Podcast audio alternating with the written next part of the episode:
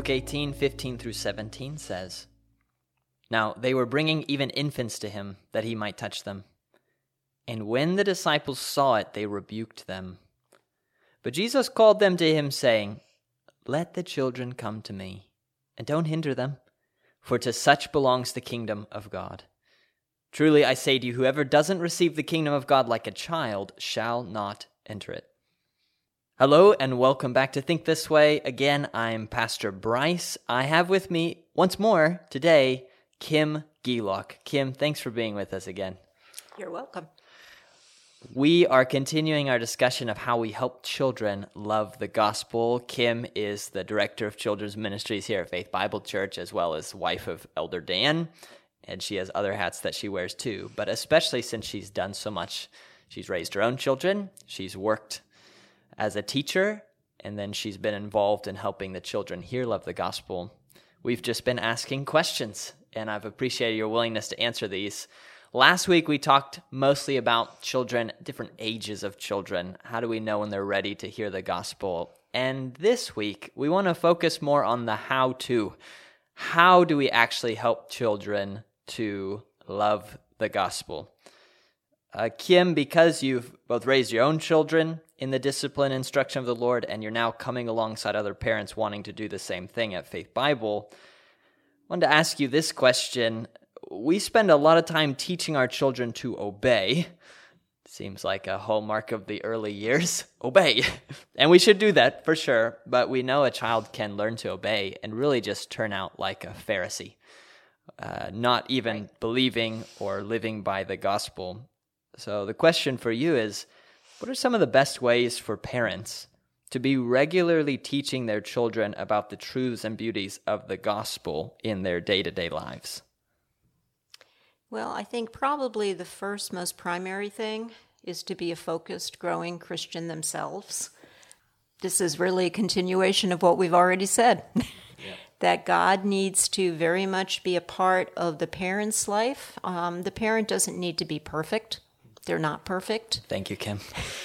but oh, believe me, things I would do differently if I was back at that point again. Um, you know, the wonderful thing about our sovereign God is that He is sovereign. It is ultimately He who does the work, but He does use instruments, and parents are instruments. Um, and so, as they are growing and loving Christ and seeing um, the implication of the gospel in their life, then that is going to flow naturally out of them. They're going to be modeling it to the children, and the children are going to see that. The parent represents God, and the children see that as they live with the parents. Uh, parents want to be praying for their children and praying for wisdom and insight, for opportunities you know, there's a fine line. You, you want to be purposeful and intentional, and sometimes it's forcing it. sometimes it's a little awkward, and sometimes that's okay. But the heart of it, you want to be authentic. And so that takes wisdom. And so praying um, for that. Truly loving your children, you know, truly seeing yourself as having a, a wonderful responsibility that God has given. So, truly enjoying children and knowing them for who they are. Um, just building that foundation, that relationship, and from that, you know, speaking God's truth into their life. It's almost like modeling the grace that's in the gospel to your children right. just by the way you're interacting with them even right. even if it's not a specific teaching time of here's what grace is. Here's what god's love is. Here's what the gospel is. I i'm always surprised in doing things like counseling. When you're talking to someone and they're having some struggle we're not freudian. All of your problems are not from your parents i promise. But it is interesting how just the behavior of parents sometimes and almost especially people who come in and their parents were very religious sometimes a, a father was a pastor those are some of the worst cases when you have someone who had a father who was a pastor, but was just a cruel man. Right. Just unkind, uncharitable, abuse, some, abuse their children, something terrible like that, it's amazing how much you have to work with someone, which you certainly can. Have to fight through this false idea of what the gospel is, even, or what grace is, or who God is, because of that example. So, just like you said, loving your Right. children. You don't even have to do it perfect. Just love your children. That helps. Well, it's it's part of making the gospel enticing. So, in keeping with this idea of what parents can be doing uh, throughout the week, I want to ask about Sunday mornings, especially. So, here you are directing over the children's ministries here. We've got Sunday school hour, we've got during the service, we've got YDM, we've got Epic. Do you have any counsel on your end of things of how parents can be making the very best use of the teaching and instruction that's going on here at the church? How can they be making the best use of that? Well, first to come on over. yes, amen, amen, amen. the desire of our children's ministry is to come alongside to help and support parents. You know, it's not our responsibility to raise the children. We don't have any thoughts in our head that that, you know, is our responsibility. But we are living in an increasingly obvious godless society. And outside of the church, there's really not support for the the teaching and the values of Christian parents. And so just to come and build relationships with other families that are pulling in the same direction um, is really important. And then we deal with big truths here. Our we start with 18 months, and we have um, short, but we have lessons that include things like Jesus loves you, and we need Jesus. What we do is we take a very simple Bible story, um, Jesus calming the the waves, the storm when he was in the boat. And what we want to teach in that is not just the things that happened, but the fact that Jesus is the boss. Um, and Jesus healing people. People need Jesus. Jesus is here. Jesus loves us. These are very simple. Teachers have said to me, you know, I got so much out of that two year old lesson because I kept thinking, I need Jesus. And it's true. With our preschoolers, we go through a chronology of scripture. So we'll do the Old Testament, we'll do the New Testament. And what we're looking for are the attributes of God that don't change. God is always involved with his creation. God is always the boss. God is always compassionate. Um, God always punishes sin. Man always messes up. And God forgives. And so, as we go through the entire scripture, we see that God doesn't change. And then we have whole years. Uh, one is called um, Jesus, What a Savior. And it's for very young children, it's for primarily first, second graders. And it talks, it just takes a year to break down the specific gospel message. We have years uh, or year curriculums on the attributes of God, on the providence of God. And then with the curriculum comes a parent note, which parents should be getting. And what this does is explain what the lesson was about, gives review questions, gives suggested application questions, which is really key because what we're also saying in all of this is we need more than head knowledge. Mm. We need application. And so if the parent can get a hold of that paper and review the lesson with the child, then you know maybe that will give them in, some insight into where their kids' heads are in mm. terms of spiritual things. Yeah, well, we've been trying to do quite imperfectly, but you said parent parents aren't perfect, so we're going to take you at your word there. That's us. But what we've been trying to do lately imperfectly is taking those little papers that they come home with and sticking it in the drawer where we keep their morning devotional Bible. And then we're trying to read that during some of the morning devotions during the week. Say, hey, it's got a, always has a picture on the front. Hey, what's going on in this picture? Can you tell me about this? Let's talk about this.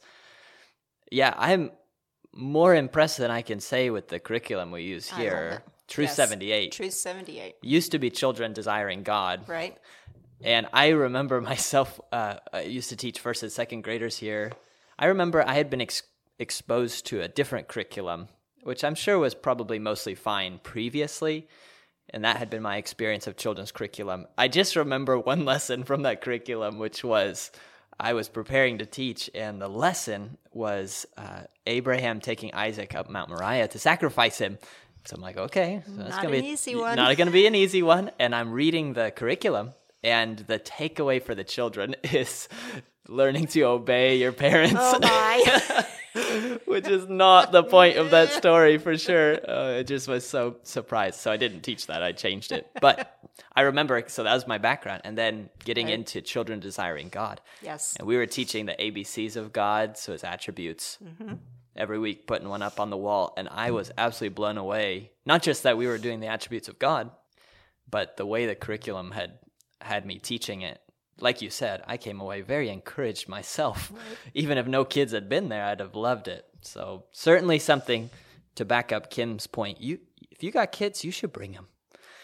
I know that's hard to do, but you should just. We've got four, five, and under, and so Kim many times meets us in the hallway five minutes after we're supposed to be there, and is so gracious. Thank you, Kim. We're working on that. We are working on that, but but we should. Glad you're there whenever you get there. That's what you say. So we're very grateful and working on being on time, but just to be there is good. Uh, Kim, another question here. You know, Jesus made really clear that anyone who wants to come to him has to have something of a childlikeness. That was in the passage we read at the beginning in Luke 18. Right. You have to have some kind of childlikeness. So there's something advantageous there. But on the other hand, uh, children do have limitations in what they're able to understand, vocabulary, experience, and so forth. So, how can we present the gospel to children in a way that they're really going to understand it? Um, I think you just use examples that are part of their life. So, you know, you're thinking about the basic outline that you've talked about before of the gospel, the first one being, you know, who God is. God is the creator. So, when a child, you know, when you make a picture, this is your picture, who decides what to do with it? Well, you do. If you don't like it, you can throw it away.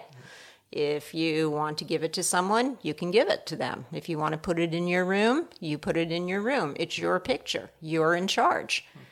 Well, we're God's. God made us. He's in charge. And because He's in charge, He tells us what to do. Oh, you don't always do what you're supposed to do. hmm. Does God need to do something about that? You know, it, does wrong, does sin need to be punished? If someone hurts you on purpose, should they get in trouble for that? Yes. Really? Is that okay? Yes. Because God is just. That's what God has said. That is, you know, God punishes wrong. And so you just bring it down to their terms. I need to write some of these things down. That's very good, actually. It is amazing how some of those concepts are just latent in very young children. I mean, you want to talk about justice? Our children understand justice when they've been wronged. Aren't you going to spank him because he did mm-hmm. that? That's right. and the idea of ownership and the idea of creating, the idea of God, that's very good. Well, Kim, we're really appreciative that you take time to do this, to talk with us about how to help children love the gospel. As we close up here, I just want to know if you have any other closing comments, advice that you would give on this subject. Well, I think the verse, trust in the Lord with all your heart, lean not on, on your own understanding, in all your ways acknowledge him, and he will direct your path. I think that's very helpful in parenting. Ultimately, you know, it is God's work, and he knows that we have feet of clay. Um, and he is gracious and he is stronger than our hearts. He's stronger than our children's hearts. We need to trust him um, and we need to follow and love him and obey him. You know, someone in the past listening to this podcast could possibly have thought it was relatively unimportant to help children love the gospel. Maybe they thought like the disciples, don't bother Jesus with these little messy, dirty children coming in here. Or they may have thought that it was too difficult for them to have any part in that process because kids are young and don't really understand my big words and so forth. We may have thought those things in the past, but by God's grace, may He help us now to think this way.